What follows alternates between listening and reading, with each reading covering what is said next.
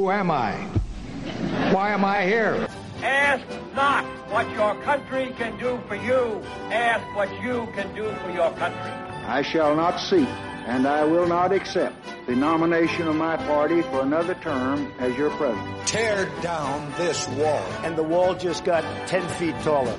We're going to California and Texas and New York. And we're going to South Dakota and Oregon and Washington and Michigan. And then we're going to Washington, D.C. to take back the White House. Ah!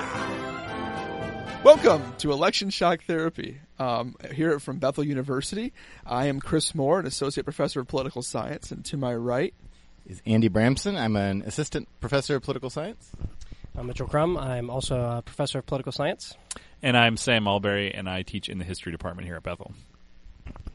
And welcome back. We have uh, just a couple housekeeping things uh, before we dive into this week.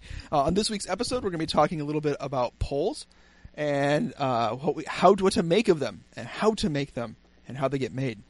We're also going to be talking a little bit about um, what we can expect coming up here from the two campaigns, and thinking a little bit about um, truth, falsehood, and truthiness, and how that impacts both candidates and what they're saying to us.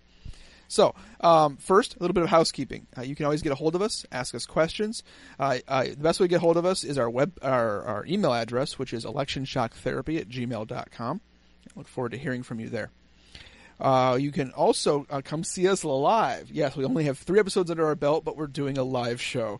Uh, we'll be uh, um, live recording um, from the Bethel University Library on September 20th at 10:10 in the morning, and uh, we'll be taking some questions from the audience and talking a bit about what uh, what what civility in the election means for for people who are thinking about voting and participating in this election.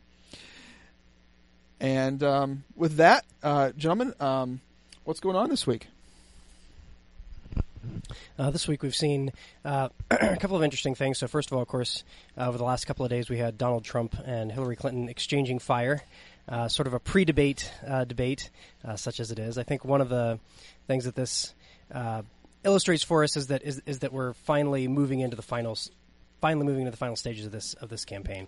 Um, it's not the beginning of the end, but it's the end of the beginning. Yeah, it's the end of the beginning. And uh, one of the things that I think this this exchange also uh, illustrated for me was that was that Trump does seem to have finally sort of found the the way he wants to approach this. He was sort of floundering there for a while, but he seems to have finally settled into uh, his you know what what looks like it'll be his strategy for the for, for the end here, which really um, mostly looks like the strategy that he's used all the time. So all of the talk about sort of softening, or you know, at least as far as the rhetoric goes, and sort of uh, you know trying to sound more presidential or anything like that, just looks like it's it's not it's not going to happen. This is this is just who he is, he, and he's going to be who he is.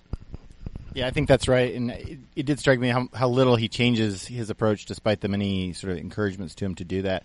And it, you know, a lot of really smart people are saying that you know if if Trump wants to win this election, he needs to make it about Hillary Clinton and about her negatives. Um, he needs to be more disciplined, and so it's not clear he can do that. And so we'll see if he can win it his way. Um, you know, it was interesting. I read a ABC News uh, interview that they they had with him and with Mike Pence, and so Trump is just you know classic Trump, kind of all over the place, and Pence keeps you know sort of bringing it back, whatever it is, to Hillary Clinton and focusing. Um, so we'll see which of those narratives kind of uh, wins out with the voters.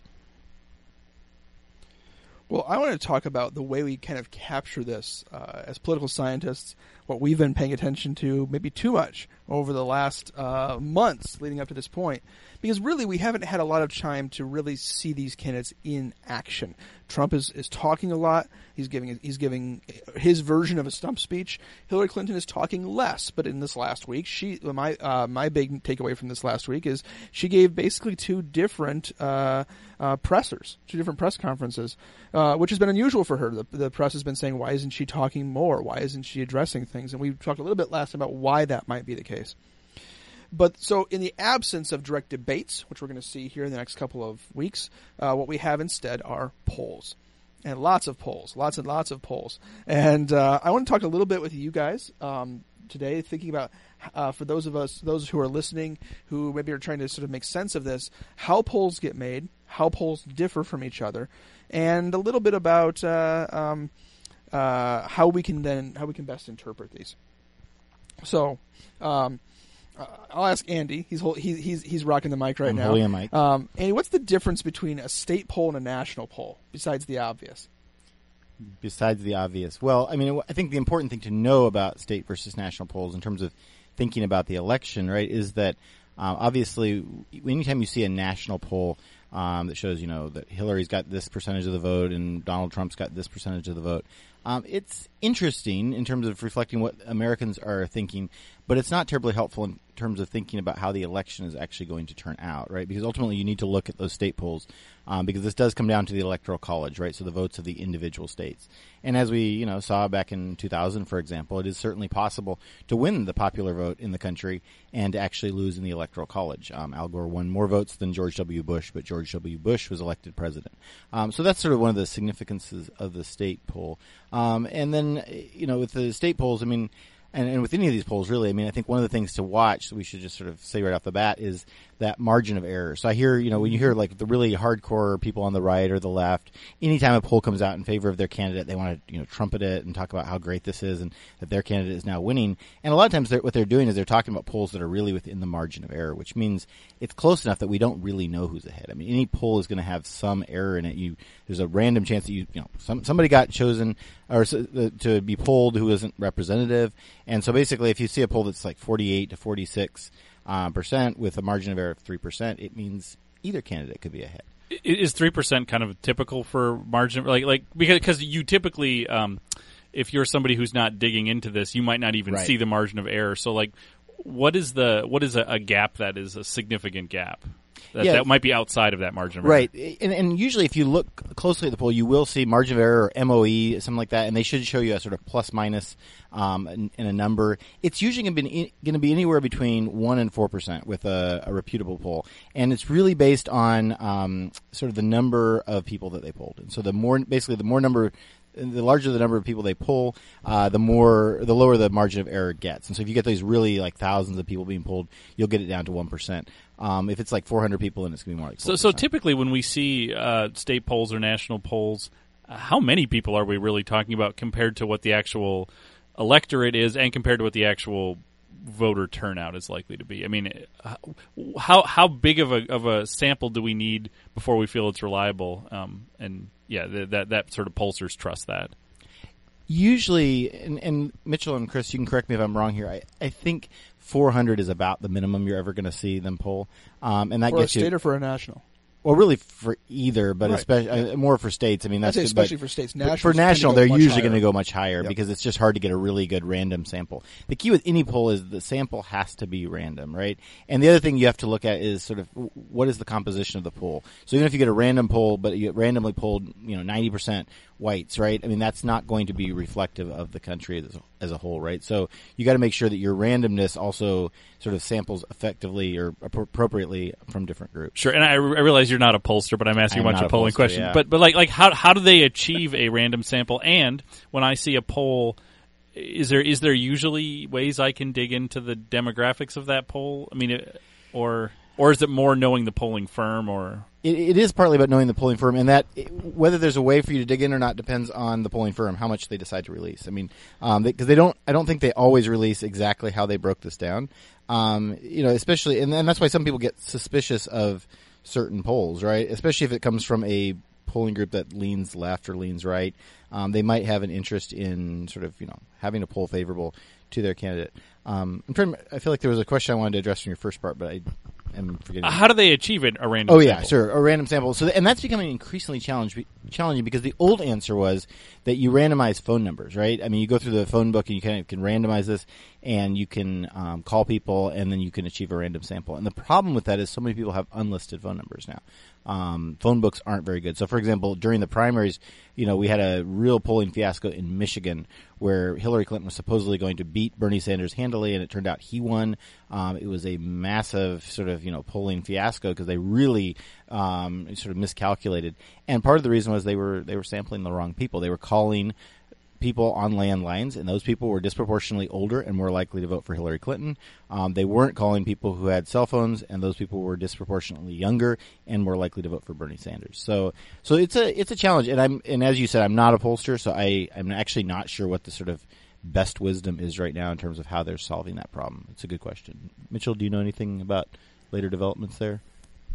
Uh, I mean, I think the main the main development here recently has been just finding ways to incorporate cell phones and finding ways to actually call call cell phones. And I, I'm not again, I'm not a pollster either, so I'm not sure what all the logistics are, but I know that that um, creates a lot of additional headaches. And um, they used to not be able to do it because you had to pay for the cell phone call, and so that was something just like uh, you know you weren't just just, just like uh, ad uh, telemarketers aren't supposed to call you um, on your cell phones for that reason, and for the same reason pollsters generally weren't. But uh, that's that's obviously changed here in the last few years there's a couple other attributes to polling selection effects, Sam, that can affect uh, randomness, and part of them deal with um, how we get a hold of people respondents, um, including cell phones. Is something that some pollsters do, but not all. Some just use landlines, and that produces possibly a systemic effect away from uh, undersampling people who don't have landlines.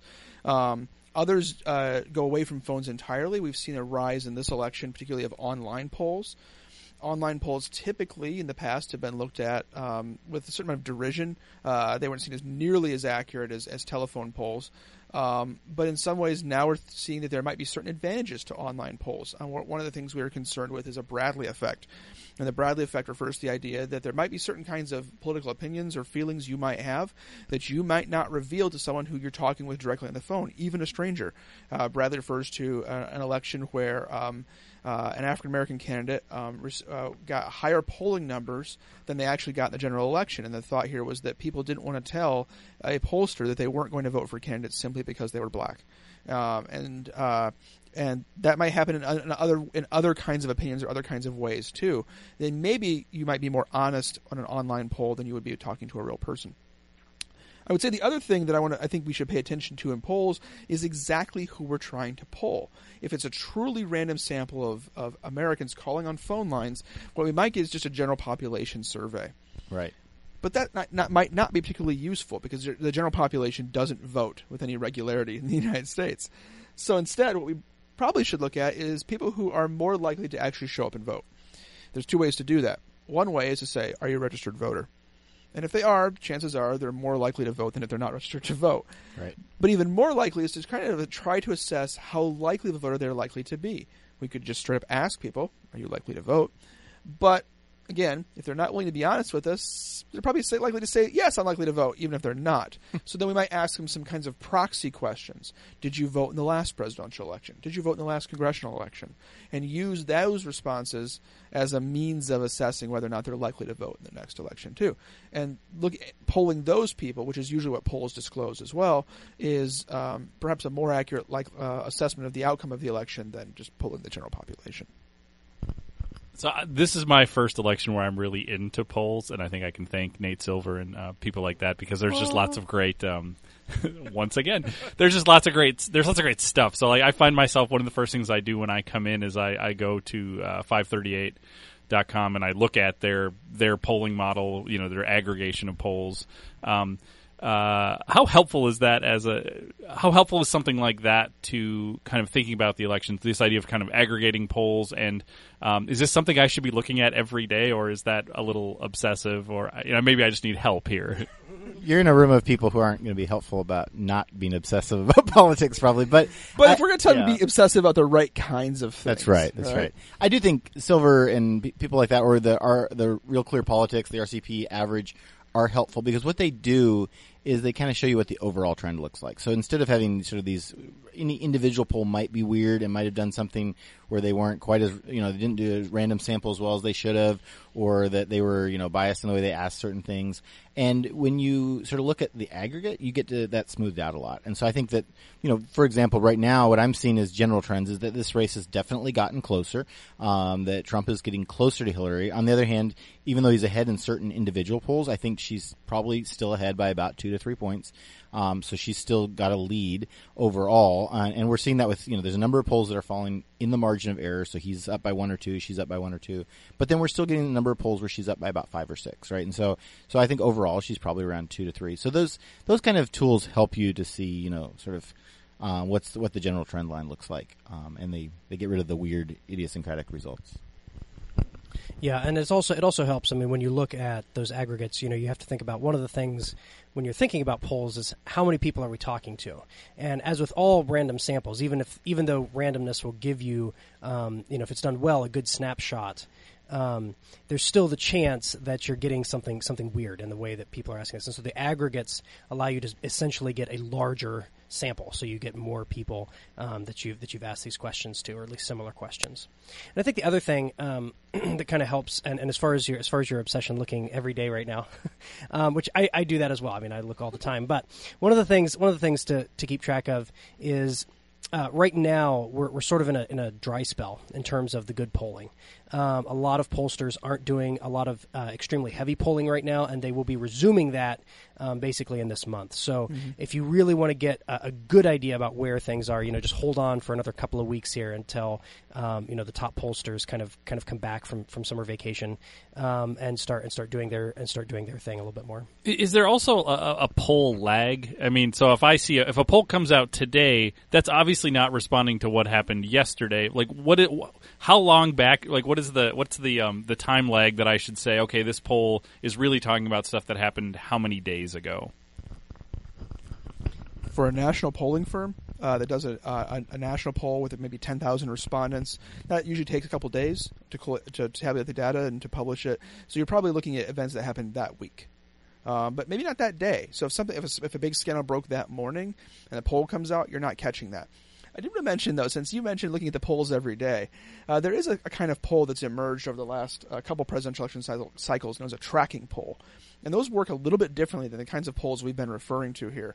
Uh, the kinds of polls we've been referring to rely on randomness. I call 10,000 random phone lines in America, try and talk to an adult, um, not my four-year-old, and uh, and see what, what their opinions are for the presidency. A tracking poll is a little bit different. You work really hard on getting a, a representative sample. So instead of random, you're saying, I want to have a sample that really looks a lot like America in microcosm or my state in microcosm, maybe 400 people or so. And then I'm going to I'm going to ask them every day or every week or regularly how their opinions are shaping up, how their attitudes are changing towards presidential candidates, and then I'm going to use that data to track those specific respondents, respondents over time and assume that their changes of opinion are mirroring the changes of opinion of, of that state or that of that of our country.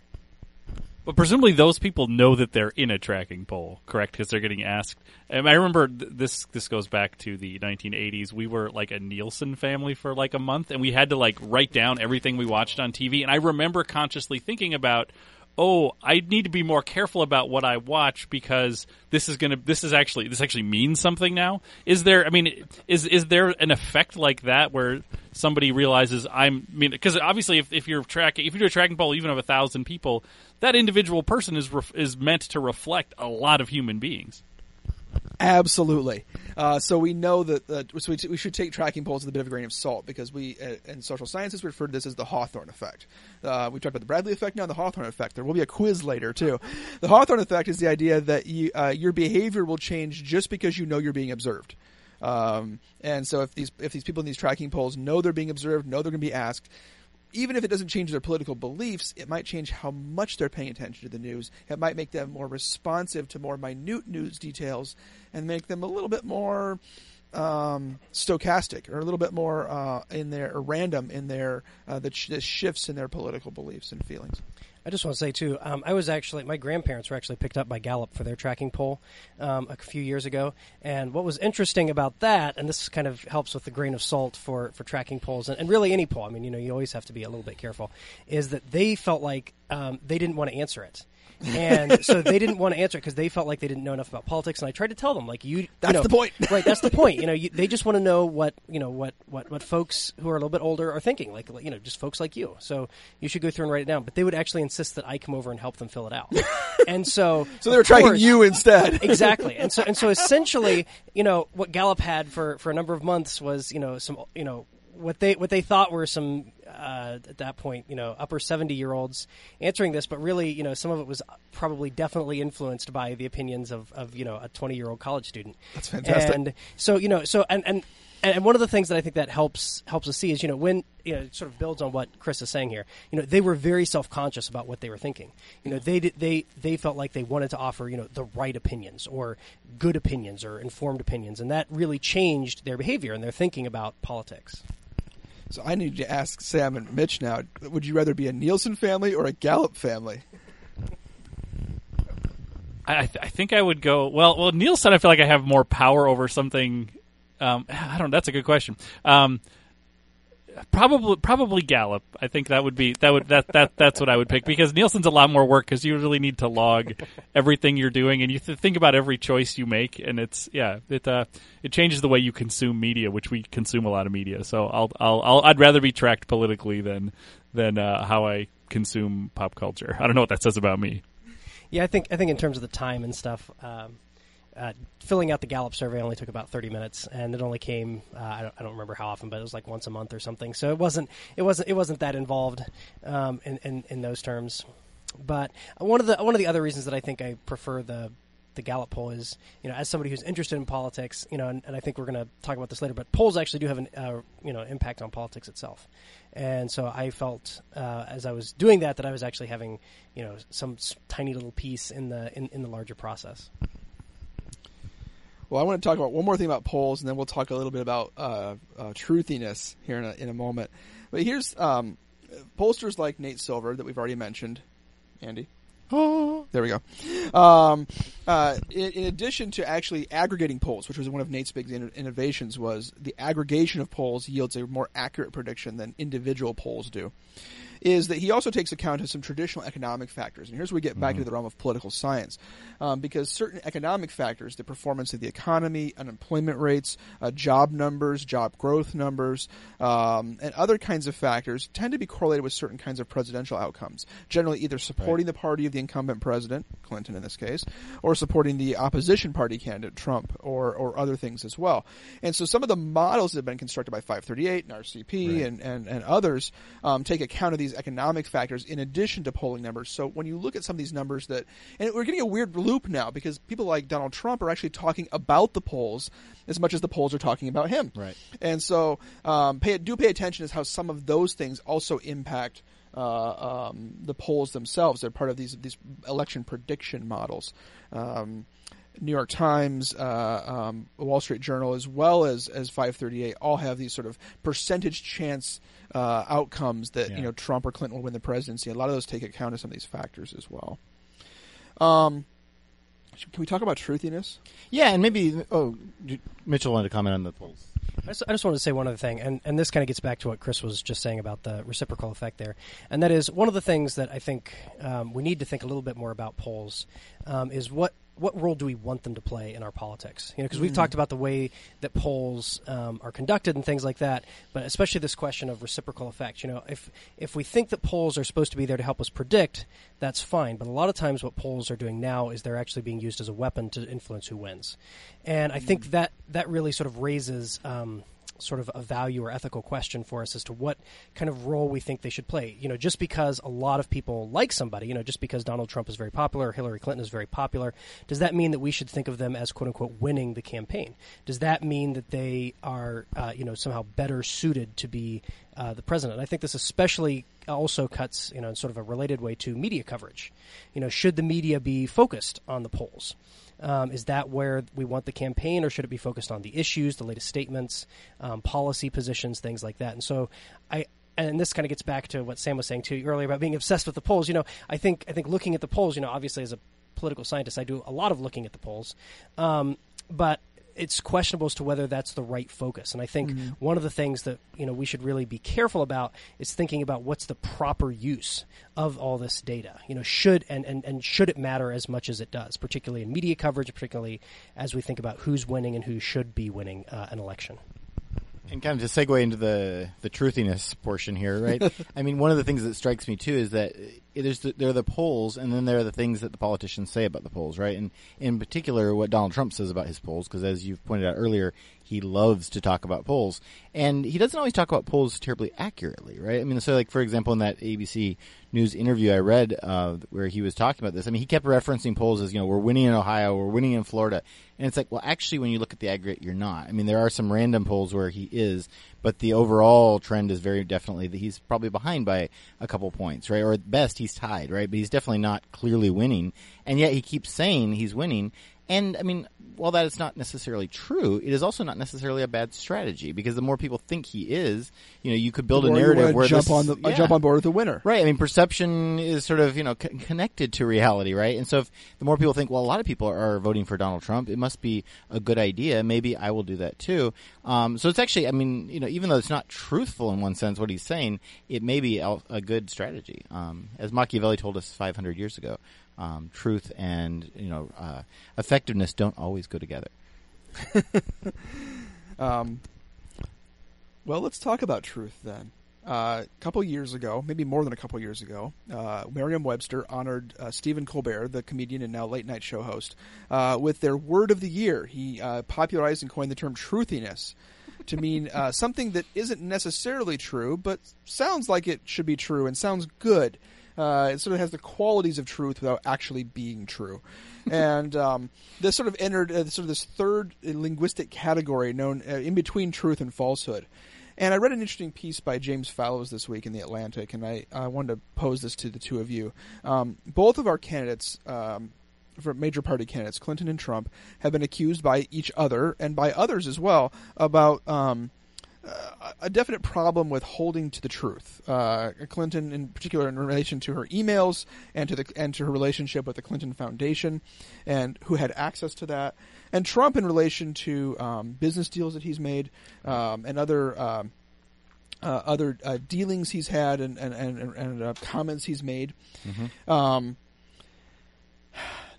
how much does this matter? One of the things that Fallows said is that he believes there's a false equivalency between the falsehoods of Clinton and the falsehoods of Trump in the following way. Uh, the things that Trump has been accused of lying about, he really doesn't dispute, and it's pretty demonstrable the things he's he's lied about, he has in fact actually lied about. Right. The, the Clinton's falsehoods, it's more in the realm of allegations. There are allegations of impropriety, allegations of, of misdirection, allegations of uh, of of impropriety. And for Fallows, this he, he says that we're building a false equivalency between Trump and Clinton in terms of them being uh, being false. Do we think that's true? Is, is Fallows correct? But also, do we think that this is a, is in fact a false equivalency? So, so what he's saying, if we can just be clear for our um, listeners, is that Trump is actually telling lies, and Clinton is telling us things that That Clinton's maybe alleged lies, to have been telling but lies. maybe not. Un- Unproven lies on Clinton's Okay. part, proven lies on Trump's part, and we're not seeing Hmm. that difference in the way the media is reporting the story. I mean, I guess I I agree to the extent that he- Trump's lies seem more blatant, right? In the sense that um, they're more blatantly false. You can sort of just look at them and be like, and you can you know hit Google and find out that no, in fact, this is not true.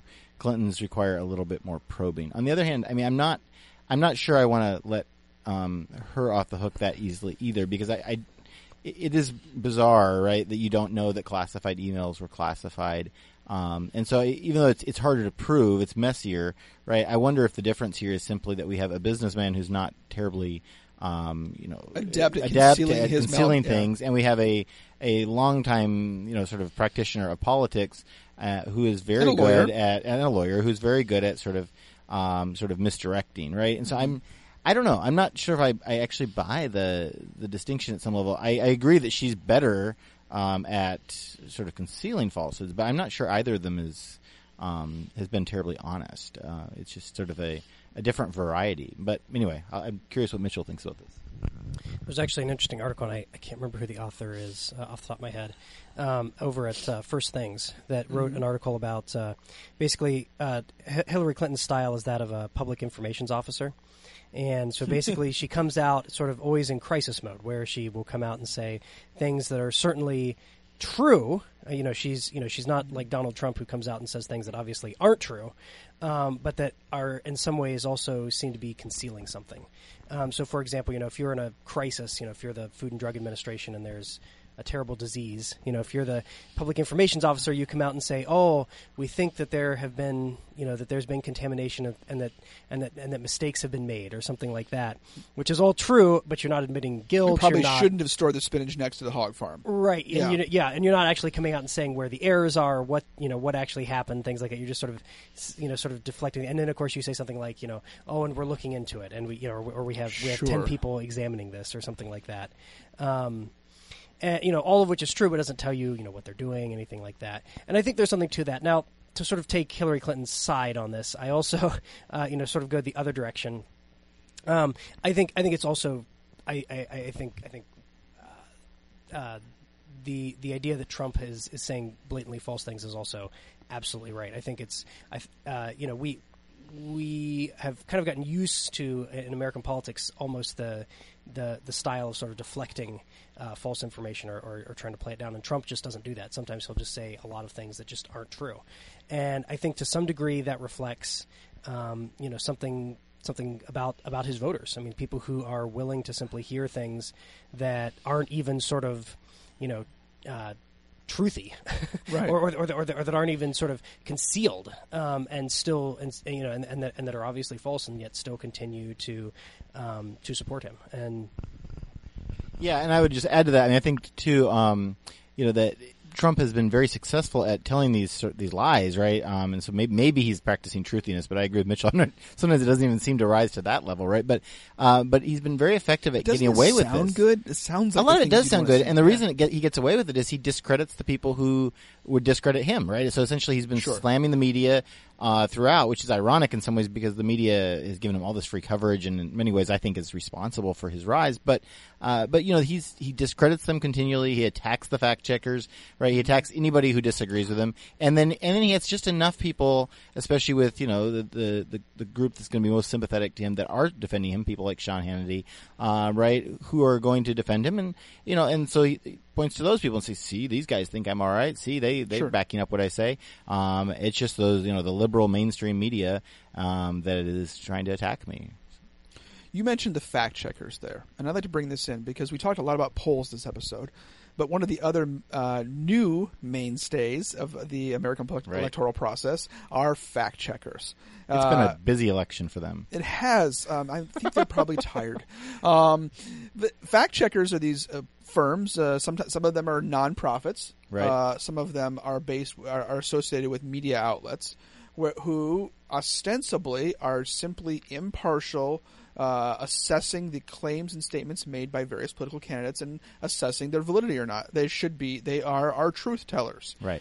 but there has now been a backlash against the fact checkers. Right. And this goes as deep as what I thought would have been the unimpeachable fact checker, which is Snopes. Now, I Yeah. want just to mention this briefly. Snopes, if you're not familiar with this, is a website that dispels urban legends. So if you're wondering if people are actually, you know, dusting the, the handles of your uh, cart of your shopping carts at Walmart with PCP, you can go to Snopes and find out if that urban, urban myth is true or not. And surprise, surprise, it's not true, right?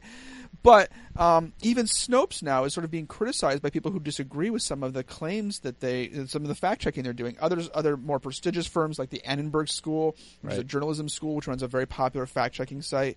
Uh, uh, Wall Street Journal, New York Times also have their own fact checking offices. Uh, now the candidates are not just uh, they're using these like they're using the polls, like Mitch talked about it a few minutes ago. Um, they're using these sites to say, like, well, see, look, they're they're saying my candidate's a liar. They're saying, or they're saying my Yeah, opponent's a liar. yeah. They're saying that this isn't true, and they're they're they're sort of uh, they're picking and choosing on these things as well. So, um, fact checkers, which used to be sort of our way of assessing candidates, are now becoming part of the political process too. Yeah, and that's that's an interesting evolution because in, in 2012, you know, it strikes me that the candidates would try hard to make sure that they were doing okay by the fact checkers, right? I mean, they would try to clarify with them, and and you would see them adjusting the way they put things to try to get better rankings from the fact checkers, right? Right. So, I mean, like even if they wanted to keep using attack lines that weren't technically true, they would you know try to sort of reconfigure them so they were more true, Or Um, techni- were- or they were- technically true, Yeah, or- technically true, right? More in keeping with truthiness, I suppose, right? But um, in this election, it's just been let's instead just attack them, right? When they they give us you know four Pinocchios, as PolitiFact likes to do, for example, right? I mean, you just you attack the fact checker and you say they're they're part of the people who are opposed to me, right? And and both Trump and Clinton have been inclined at times to, um, or quite often, really, to sort of think that there's a huge conspiracy against them, right? Um, and to think that people are, have it in for them in the sort of the establishment, right? And so so Was- they both kind of attack. Was PolitiFact one of the the site that gave actual ratings of honesty to all the candidates during the primaries? It may have been. was I don't very remember. striking. Yeah, but um, and uh, this may rub you the wrong way depending on your partisanship, but um, basically they said that the two prominent uh, Democratic candidates, Bernie Sanders and Hillary Clinton, were two of the least dishonest. I don't want to say I don't want to call them honest, No, but the no, least dishonest uh, candidates. Uh, Bernie Sanders, I believe, was the was rated as the most honest. He's put Right. the least number of whoppers and the least number of sort of misdirections, and Clinton was, was Right. pretty close behind him. Trump was one of the least honest. Period. Out of all of the candidates. I think he Um, was least. uh, he was close to. I can't remember if he was near the top or whatever. And, and, and there were some there were some Republicans who were close to Clinton and Sanders. Yeah. People like Kasich, uh, and and uh, was was was quite close to them. But um, it lined up in pretty in a pretty uh, striking partisan fashion. I'm sure if you're a Democrat, you love that how that looked. Right, if you're a right. if you're Republican, you're probably thinking of ways to dismiss it out of hand. Right, and it feeds the narrative, right? I mean that these people are part of the liberal establishment, Sure. um, Which makes it easier to dismiss fact checkers Right. in general if we think that they're if they have it in the bag for one candidate or the other anyway. Yeah, yeah.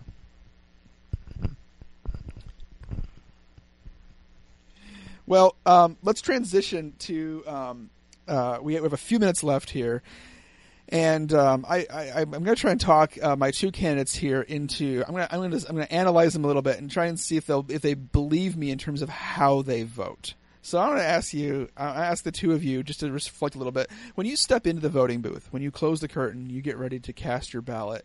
What goes through your head?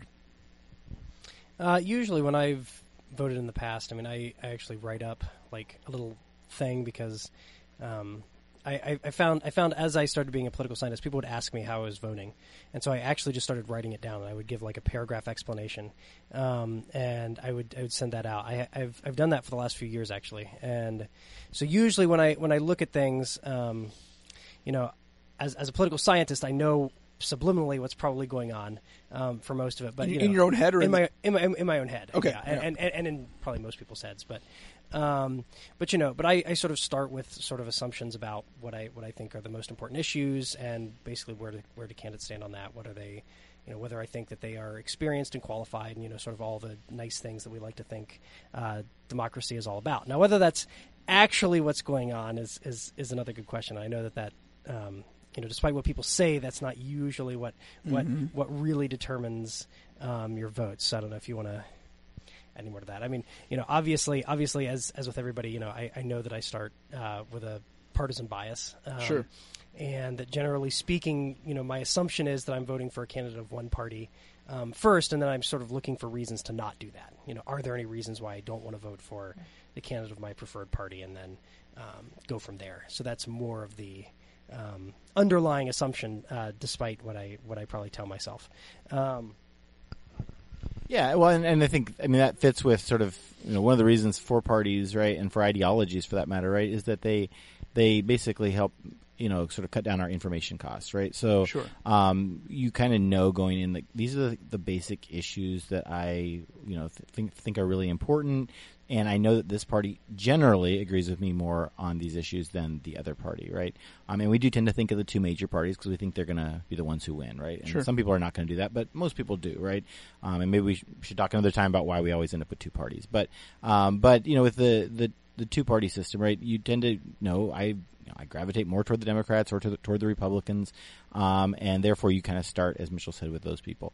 Um, so yeah, I think that's you know that's more or less um, how I approach it. The other thing I'll add is sometimes with elections get so complicated in the United States because we we vote for so many offices, and so I actually sometimes don't vote for certain offices just because I if I cannot figure I out mean, you don't vote for those district court judges, that you- Right, I don't vote for the district. I mean, like I remember when I was lived in Indiana, right? There was like the the watershed board or something like that, right? And I was like, what do I do? That was a hot this, race that right? year, Andy. The yeah, watershed board? And you could Come not on. find it on Google. I mean, like I googled these people and you couldn't find them. I asked a No. local friend who had lived there for forty years, what's going on with this board, and and they couldn't explain it to me. And so I finally decided, you know what? Somebody must know who these people are and what they do and whether they're well qualified. And I'm going to let those people make the decision. And so I just didn't vote for those offices. So I mean, occasionally I end up having to do that, but for the most part, I try to um, figure out what's going on with every race Mm-hmm. and and vote for that.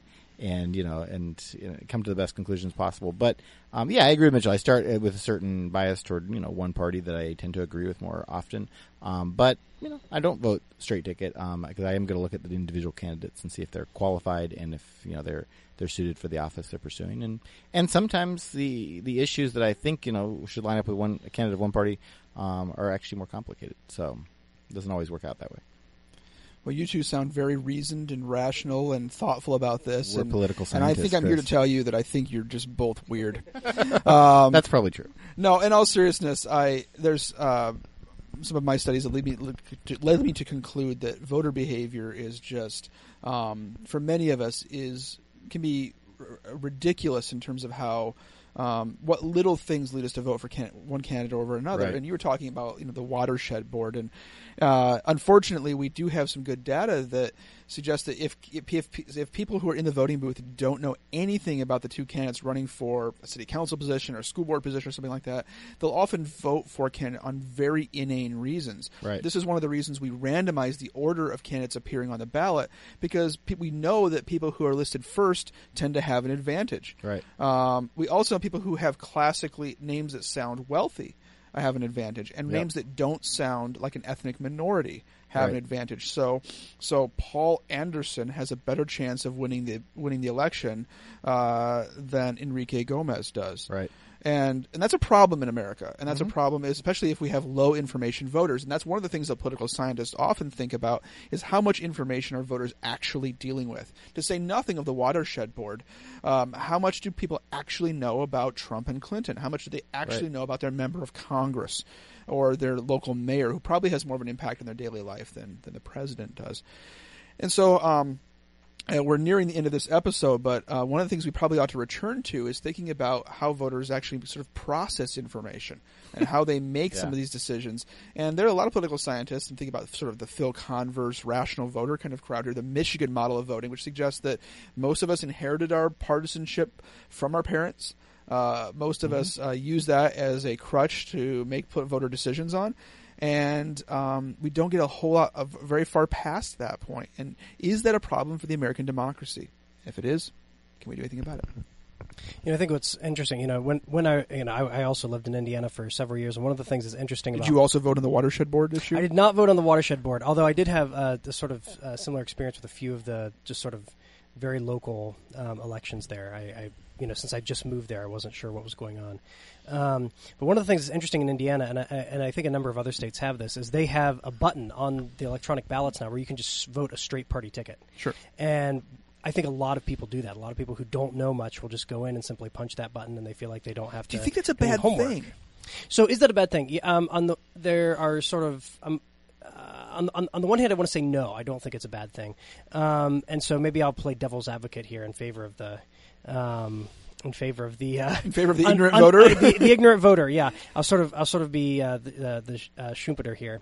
So basically, if you uh, basically the idea is you know most people aren't going to have enough information anyway, even if they go out of their way to try to get information on on things and they spend you know an afternoon even or you know or even if they're paying attention most of the time, they're still not going to have uh, an enormous amount of information if we talk to them and be able to make these decisions um, very well. And so the people we should be looking to are elites, and we should uh, want people to simply follow the lead of elites who know a lot and spend a lot of time looking at things. And by elites, And- you mean by, by elites, in this case, it would be party leaders. So we would Sure. say, you know, people who are high up in party organizations, um, who are good at, you know, either vetting candidates or, you know, or at least are more engaged in the process. or should be? Or should be anyway. Yeah, exactly. Um, and, and and of course also you know major major opinion leaders. You know, so I'm somebody who simply listens to you know X person. You know, whoever that happens to be. You know, I'm somebody who listens to Paul Ryan, or I'm somebody who listens to, um, you know, whoever else. You know, fill in the Sure. fill in the news personality. Harry Reid. Harry Reid. Yeah. Um, and or uh, yeah, and so, and so whatever they say, I, I basically follow. And, and essentially, you know, the argument for that is, you know, that you, if you do that, you are going to be making more intelligent choices than if you tried to use, you know, your own limited information and, and, and abilities on that. And I and I, and I do think there's something to that. You know, as somebody, you know, as, as as I talk to people about politics, I'm always struck by, oftentimes, you know, how little people have actually thought about this stuff. Even people who pay attention, just how little they have considered sort of the deeper implications of politics, what this could mean for the future, all of those sorts of things. You know, it really comes down to a lot of truthiness, a lot of um, you know ill-considered values, things like that. Um, and so. Uh, and so and so and so that's sort of my pitch for the for the uninformed voter that basically it's it's not a bad thing that people are just relying on these heuristics and you know their partisanship and the and the major people around them. Yeah, so I'll, I'll offer a little counterpoint to that in the sense that um, the question, of course, is I mean, even if Mitchell's right, and I and I actually am inclined to agree that you know it's better if they follow the more informed um, leaders, right? Uh, the problem is, of course, are the, those informed leaders really the ones picking the candidates? And I would argue that Hmm.